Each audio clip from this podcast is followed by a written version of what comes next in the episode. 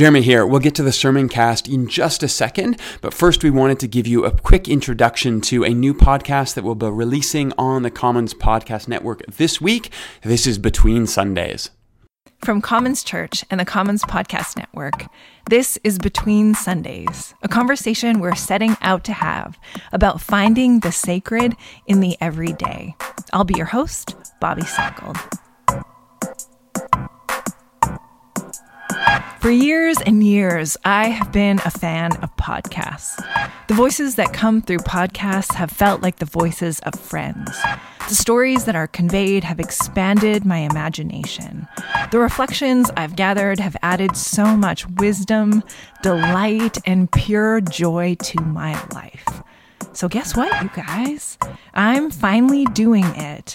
I'm bringing together some of the great loves of my life podcasts, conversations, explorations of the divine. Along with my friend John Petcow, we've recorded conversations with people from the Commons community and beyond to explore in this first season the creative urge. You can look for new episodes every other week for the next couple of months. So, welcome to Between Sundays.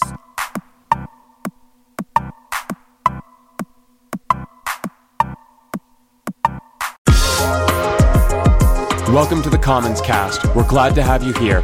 We hope you find something meaningful in our teaching this week. Head to commons.church for more information. Welcome today. Uh, my name is Jeremy, and I get the privilege of helping to lead our team here at Commons. And we really do appreciate you come and worship with us on a weekend. Uh, thanks for being here with us. We don't take that for granted. But particularly today, uh, thank you for participating in our in seat survey. I know it's a small thing, but it really does help us to hear from the community on a regular basis. Uh, we do our best around here, but at the same time, uh, we know that we always have lots to learn and we always want to hear your feedback and contribution to what's happening. Uh, we are a congregational church, and that means that the community is the church. So we have a board, and we have myself, and we have this amazing staff team. Ultimately, this community is and will become whatever we choose for it together. And so things like our annual general meeting are important, but in seat surveys are one small part of that ongoing conversation. However, that said, Today, we are going to finish off our series on the Sermon on the Mount. I hope that you've enjoyed this one as much as I have. I really have had a lot of fun revisiting some of these passages that often seem very familiar. But my hope is that in going back and taking Jesus at his word on his terms, that we can actually come out of this surprised by what he has to say to us. However, Today, we wrap up the Sermon on the Mount. Last week, we were talking about asking, seeking, and knocking, and I was able to expand on some of those ideas from last Sunday on our YouTube channel this week. You can check that out if you're interested in it. But we have a lot of ground to cover today, so we are going to pray and then we are going to jump straight in. God of all blessings, who comes to us, who finds us, who loves us, who welcomes us exactly as we are, might we turn toward your invitation today.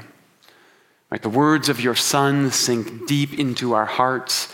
Might they become more than advice to us, but instead an invitation to real life right now here in the world.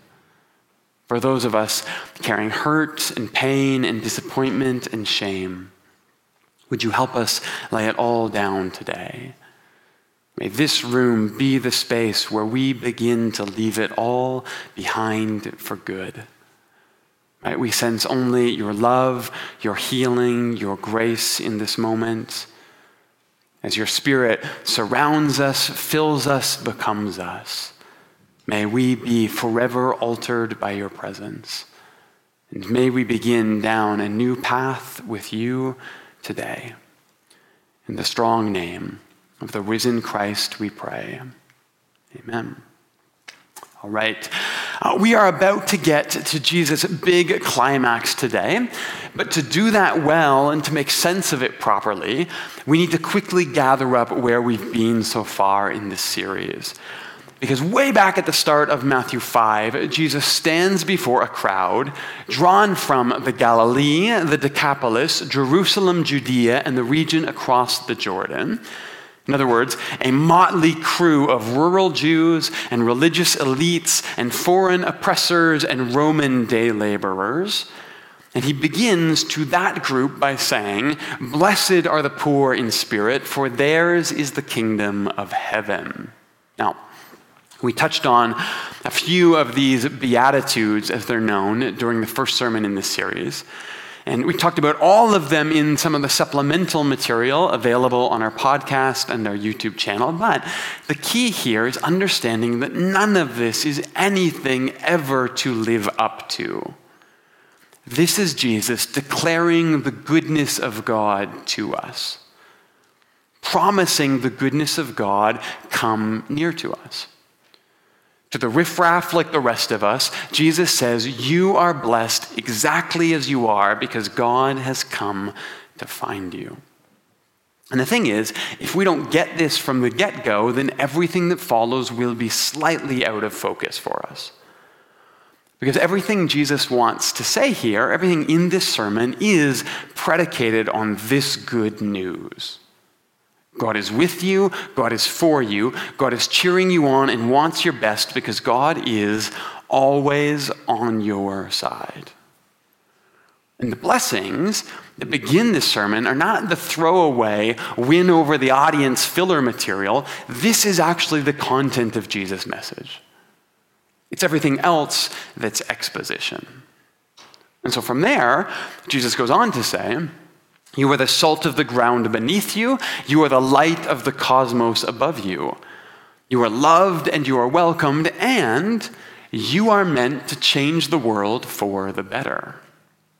However, in order to do that, you will need to understand the story that you are a part of. And for Jesus, that means coming to understand the law so well that the rules and the guidelines and the religious protocol that surrounds you can become what serves you rather than the other way around. Uh, for Jesus, rules that shape you and guide you and keep you safe, these are good. But when the rules begin to constrict and suffocate and steal the life from you, when rules stop you from being kind and loving and Jesus like, then they have come to rule over you. And so Jesus says, I have come not to abolish the law, but to fill it up, to move it from words on a page that master you to a way of being in the world that you can begin to master. And to do that, he begins by teaching us how to pray, how to align ourselves and our imagination with God's. He reminds us not to let worry steal our moments from us, to trust and believe that God really does have our best interest at heart. He teaches us how to judge each other well not just to ignore each other, but to help each other with the best interests of each other in mind always.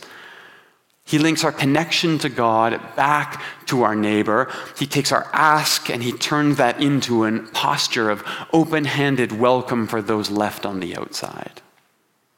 And then he says, Enter through the narrow gate. For wide is the gate and broad the road that leads to destruction and many enter through it. But small is the gate and narrow the road that leads to life, and only a few will find it. Watch out for false prophets. They will come to you in sheep's clothing, but inwardly they are as ferocious as wolves.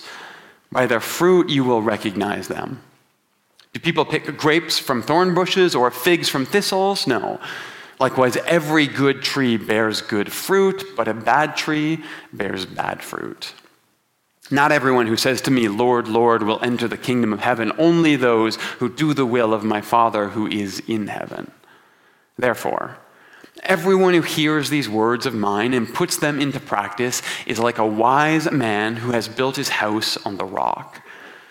The rain came down, and the streams rose, and the winds blew and beat against that house, yet it did not fall, because it had its foundation on the rock. But everyone who hears these words of mine and does not put them into practice is like a foolish man who built his house on the sand. The rain came down, the streams rose, and the winds blew and beat against that house, and it fell with a great crash. And then the writer of the gospel adds When Jesus had finished saying these things, the crowds were amazed at his teaching, because he taught as one who had authority, not as their teachers of the law. That is Matthew 7:13 with portions through to the end of the chapter. Now, clearly, there's a bit of a shift in tone here as Jesus brings this all to a climax. And so today we need to talk about apparent versus actual, hidden ways, our yes and our no, and the power of resiliency. But today, let's start at the very end. Because the writer of Matthew here says that the crowds were amazed at Jesus' teaching, for he taught as one with authority, exousia, not as their teachers of the law, grammatus. Now, the reason I want to talk about this is because those two words, exousia and grammatus, are an interesting pairing here. Uh, grammates is the single word that's translated teachers of the law in the NIV. Uh, sometimes it will be rendered scribes in your Bible, but what it refers to is the religious authority. Now, exousia means power or dynamism or authority, but it seems to me that the writer here has chosen these two words purposefully. Because this contrast here is central to the Sermon on the Mount itself. That real authority comes not from titles and positions and power and privilege, but from the content of our lives as we share them with each other. This week, there was an election.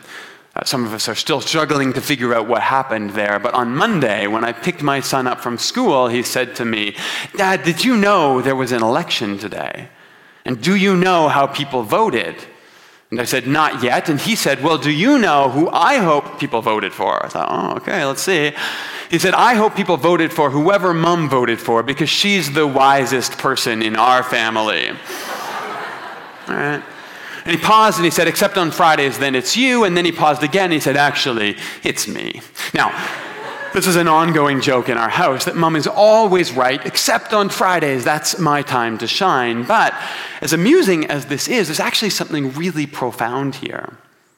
That the authority for my son is not the one who can make the best argument, not the one with the most on offer, not the one that appeals to his inherent bias.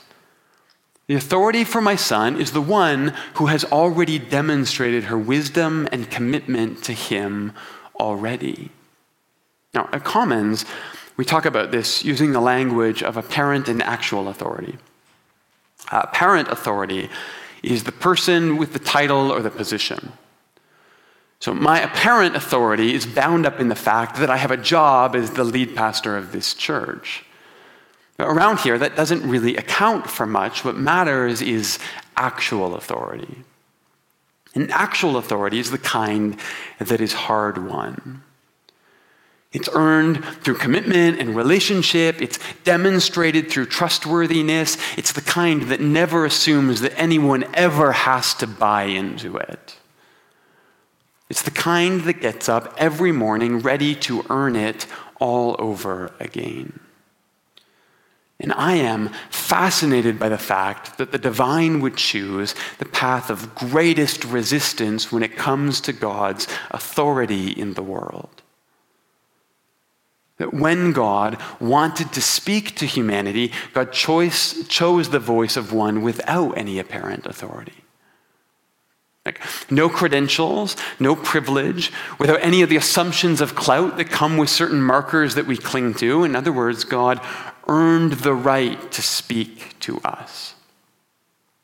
And that in itself is a remarkable statement about where God thinks authority comes from in the universe.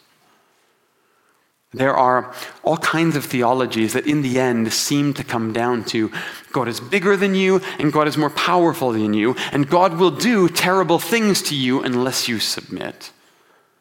Therefore, you should worship God because God demands it.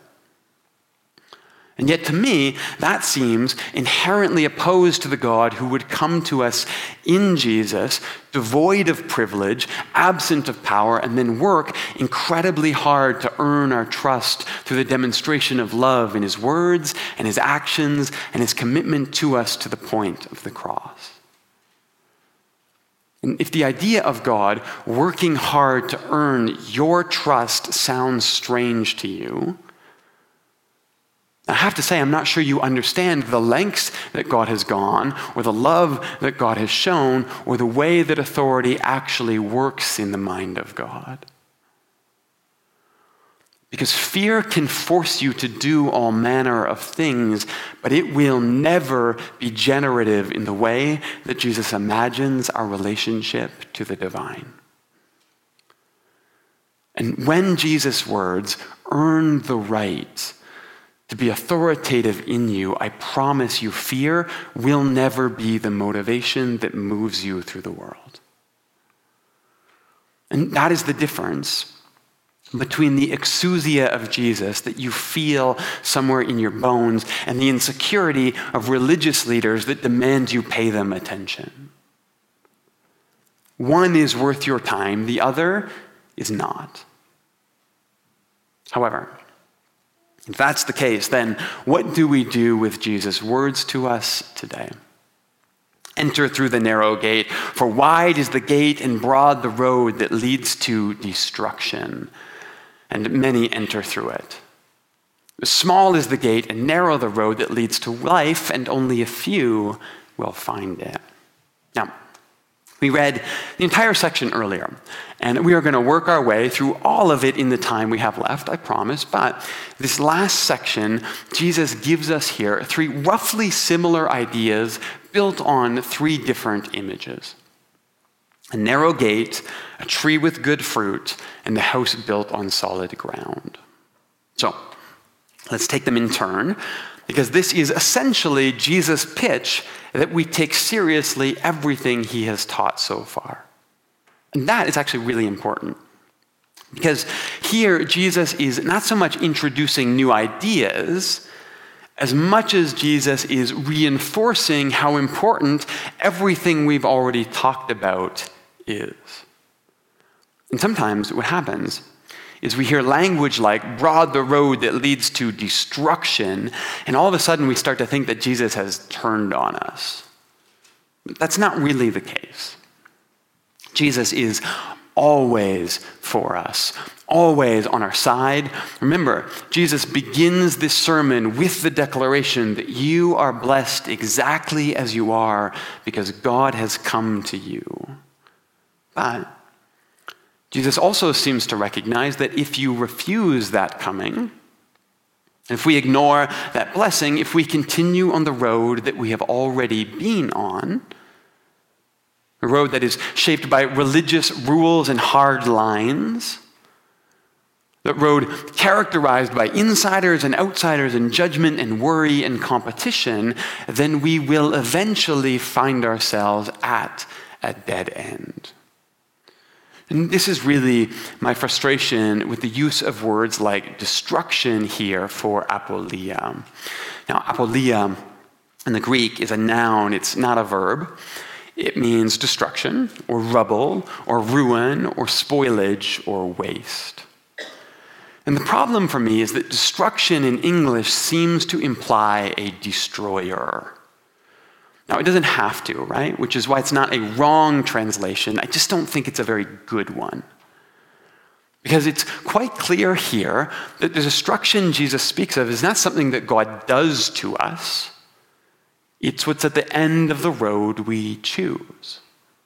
Or maybe better yet, it's at the end of the road we don't choose. That's really interesting for me because if we back up, and we sort of take the entire sermon here at a meta narrative level. Jesus seems to be telling a story that goes something like this You are blessed because God has come near to you, offering you a new way to move through the world, and that new way looks like me. And I will gladly let you in on everything I know, because all who seek will eventually find. But the truth is, this way, my way, well, this way is very easy to miss. And many don't even bother to look for it. And that is really a shame. You see, rather than punishment or retribution, the thrust of this narrow road, wide road image for me seems to be the offer of an alternative to the default. In other words, Jesus isn't threatening destruction for anyone, he's offering more than what you already have. How many of you come up from the south to get to church and you cross over the river on Crowchild to get here in the morning? And you drive through that mess of construction as the city rebuilds an overpass on the fly. You know what I'm talking about? Well, if you have driven through that, or especially if you do regularly, then you know that the lanes are constantly shifting every day for a couple of months now, and how you navigated that overpass a week ago means nothing for how you do it today. If nothing else, it will keep you on your toes. But that is not our normal experience with wide roads, is it? How many times have you gone to the mountains on Highway 1 and you lost yourself to cruise control? And you're following along with all the cars in all the lanes, driving all at the same speed in the same direction, and you've been lulled into missing your exit. That, to me, seems more like what Jesus is talking about here. That wide, comfortable road that will gladly take you all the way to destruction and or Kamloops if you're not paying attention. It's kind of the same thing. This is Jesus saying, He is for you, God is for you, they are with you, and no matter what you choose, none of that will ever change. But everything that you are offered exists on the other side of realizing that the path you're on isn't taking you where you want to go. And think about all the things that Jesus has already talked about in this sermon. All those counterintuitive positions he's taught us. More stuff won't make you less anxious. More admiration may make you more uh, satisfied. More rule following won't make you more righteous. More opinions won't make you more respected. In fact, all the things you've always been taught to believe about how the world works, they are far less reliable than you think they are. The exit ramp is always there. If you're looking for it, you will find it, but the power of the ramp is that you have to choose it for yourself. You see, in this scenario, life and ruin are not the things God does to us, they are the choice that Jesus is placing before us. There is a life that lives and breathes and moves through the world with grace and peace. A life that aligns itself with divine purpose. A life that embraces our inherent dependence on God and on each other, that breathes in full lungs, ready to come alive in any given moment. Or there is a life that slinks back into the greed and despair, the selfishness and worry that come so easily to us, a life that chooses to find its home with all the things that will one day pass away and be forgotten. And God will love you regardless of what you choose, but life is like one highway that's easy to stay on and hard to enjoy. Or it can be like an off ramp that you have to be paying attention for, but once you notice it, it will take you somewhere incredible. And this first image is Jesus saying, Please, for the love of God, get off the highway. It's not going where you think it is. That's great. But what happens when we actually choose the off ramp? Here's where we get the second image a tree with good fruit. Now, the language here, again, is quite pointed. Uh, Jesus introduces the second image by saying, Watch out for false prophets. They will come to you in sheep's clothing, but inwardly they will be as ferocious as wolves. By your fruit you will recognize them. And the idea here is that even once you choose a new path in the world, next you will need to decide who you pay attention to along the way. Now, I want to get to something here, but first let me say this. The measure of a person is not their sound bites, it is the fruit of their life. And there is a place for writers and celebrities and famous preachers and Bible teachers. I have a lot of people that I look up to and I learn a lot from at arm's length.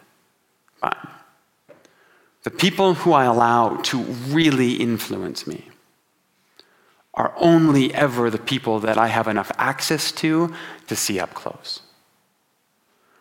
Now, everyone can't be my best friend, and not everyone has the time to mentor me. I get that. But if I don't have a sense of the fruit of someone's life up close and personal, off the stage and away from the lights, their influence over me will always be limited, and I'm okay with that.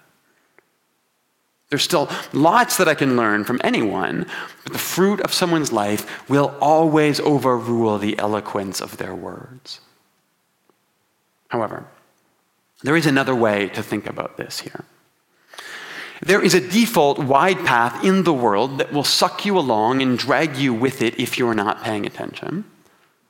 And then there is a life giving side road hidden in the bushes just out of view. It's there for anyone to find, but you just have to look for it. But with any yes, there will come a thousand no's. And this is really what this second image is about for me. Once you get off the wide road that comes naturally, once you discover this new breath within you, there will always be all kinds of voices that want you to get back on the highway.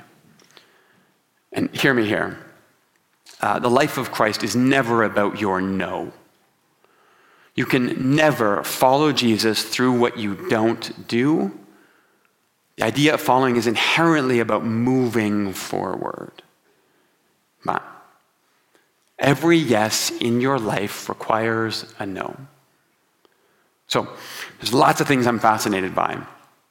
There's lots of things that I want to learn about, but choosing to be a good theologian means not studying other things as deeply as I might have liked. Uh, saying yes to my wife means saying no to other relationships.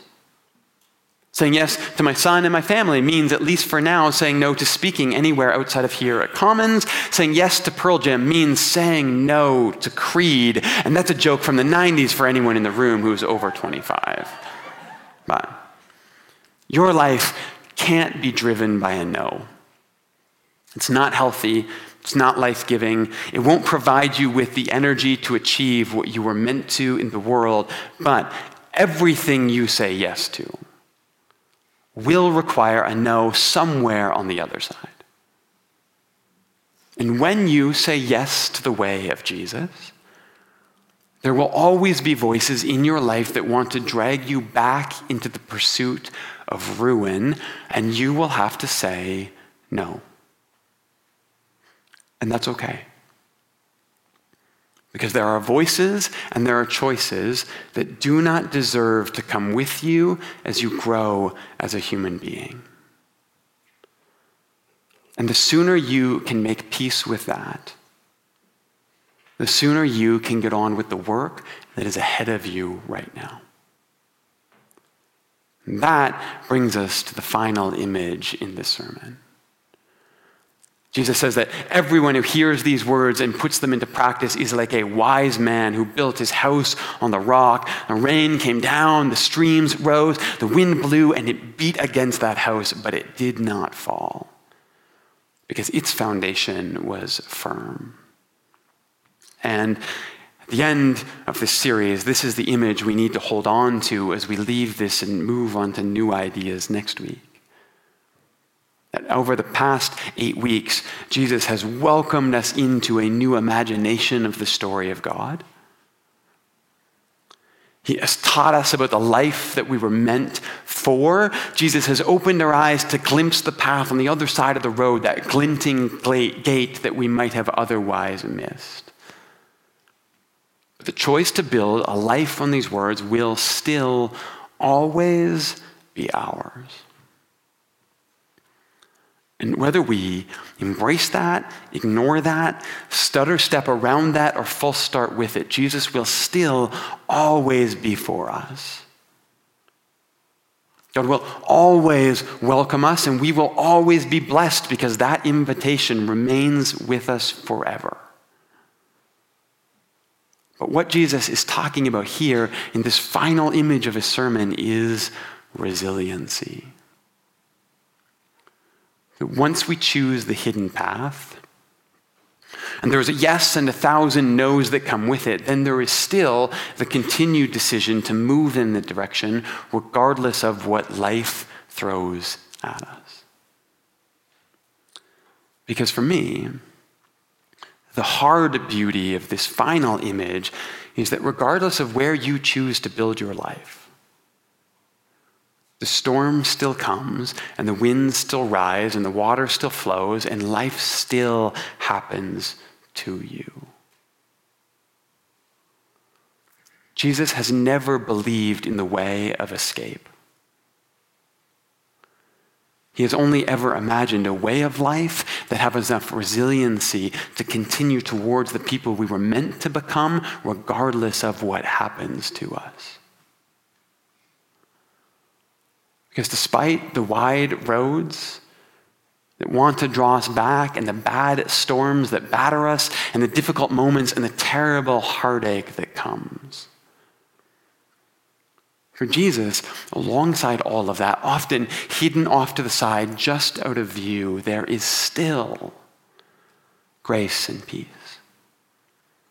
and joy and celebration and goodness and generosity and sunlight and sand and stars and beauty and people who choose to pick each other up and dust each other off and carry each other forward regardless because slowly we begin to believe what God believes about us. And so when all is said and done, the image that Jesus chooses to land his sermon on is not a fairy tale where everything goes well. It is the image of a life convinced of God's goodness and therefore resilient enough to hold on to that goodness, whatever may come. And that is a way that is worth following. So may you notice the path that is just outside of your view today. May the yes that animates you and gives you life be supported by whatever no's it needs to thrive in the world. May the way of Jesus take root within you so that resiliency becomes your story in the world. And may Jesus' words to you today become more than good advice but may they truly shape your way in the world this week. Let's pray. Jesus, we hear your words, we take them in, we sift them, and we hope that they will land somewhere deep in our soul. Might you help us to recognize everything that is on offer here? The ability to glimpse a gate just off the side of the road, just out of view, a path that will take us somewhere we've never imagined before. I recognize that the road that we are on as a default, everything that we're taught to pursue in this world, money and power and privilege and everything we think that will make us happy, is actually leading us to ruin. And it is grace and peace and generosity and goodness and dependence on each other and willingness to carry each other that will actually fill our lungs with life and begin in us the process that will build a life that will remain strong enough to deal with whatever may come. May your grace take root in us. May we follow your path in the world. And may that lead us into everything we were meant to become. In the strong name of the risen Christ, we pray. Amen. All right, the Sermon on the Mount. Hopefully, you enjoyed it. Next week, we're going to begin a new series called Making Room, where we look at hospitality. And this week, we are dropping a brand new podcast called Between Sundays, where Bobby has been interviewing people in and through the community about the amazing things that they are doing. It's going to be really cool. Check our Facebook or website for the links there. You can catch the first episode on Wednesday. But we will end as we always do with this love God, love people, tell the story.